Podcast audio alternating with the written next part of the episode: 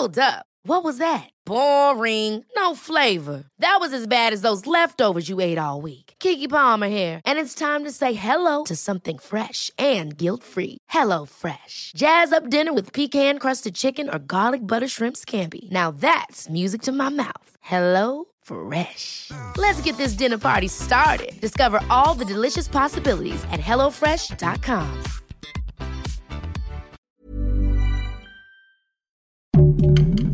Heraldo Podcast, un lugar para tus oídos. Hoy, en primera plana, ante el aumento de contagios de COVID-19, ¿crees que México vive el peor momento en lo que va de la pandemia? Esto es Primera Plana de El Heraldo de México.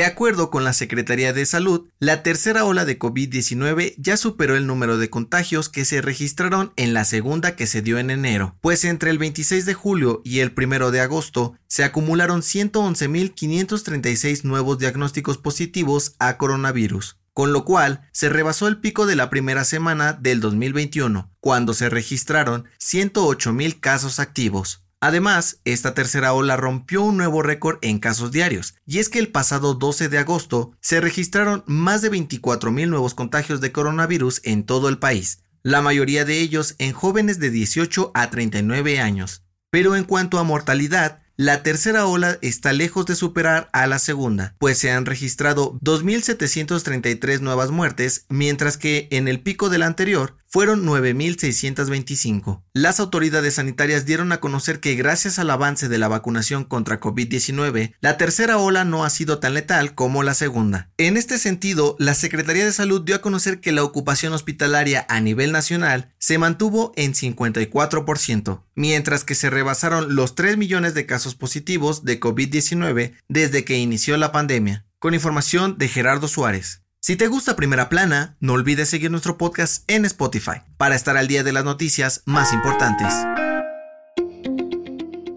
Y a pesar de todo, las autoridades de la Ciudad de México trabajan de la mano para garantizar la reactivación económica a más de un año de que empezó la pandemia. En entrevista exclusiva para el Heraldo de México, el secretario de Gobierno de la capital, Martí Batres, dijo que la reactivación económica en la Ciudad de México se debe a que han implementado muchos proyectos en beneficio de los habitantes de la ciudad, dentro de los cuales destacan la recuperación de empleos que se perdieron debido a la pandemia. El secretario aseguró que si bien ya hay avances en cuanto a la recuperación económica, deben vacunar a toda la población lo antes posible, para que la Ciudad de México esté al 100% de sus capacidades en materia de servicios. También dijo que están buscando modernizar y transformar servicios como el transporte, seguridad y tecnología para mejorar el nivel y calidad de vida en la capital. Con información de Almaquio García.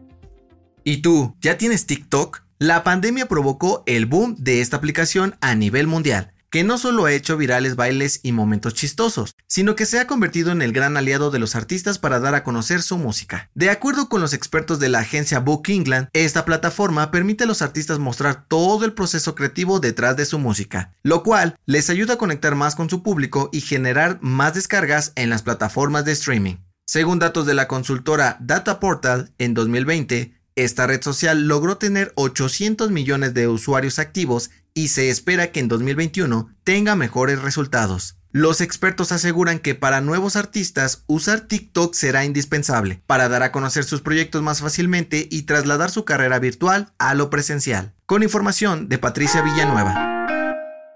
En otras noticias, durante su gira por el norte del país, AMLO propuso una nueva consulta popular para determinar si continúa o no el proyecto Agua Saludable para la Laguna el cual busca abastecer a municipios de Durango y Torreón. En noticias internacionales, el sábado se registró un sismo de magnitud 7.2 en Haití. Hasta el momento, las autoridades reportan al menos 724 muertos y más de 2.800 personas heridas. Ante esto, el canciller Marcelo Ebrard anunció que el gobierno de México envió un cargamento de medicamentos, equipo y víveres para ayudar a los damnificados en la isla. Y en los deportes, este domingo el Barcelona jugó su primer partido sin Lionel Messi y le ganaron a la Real Sociedad 4 a 2 en la jornada 1 de la Liga de España.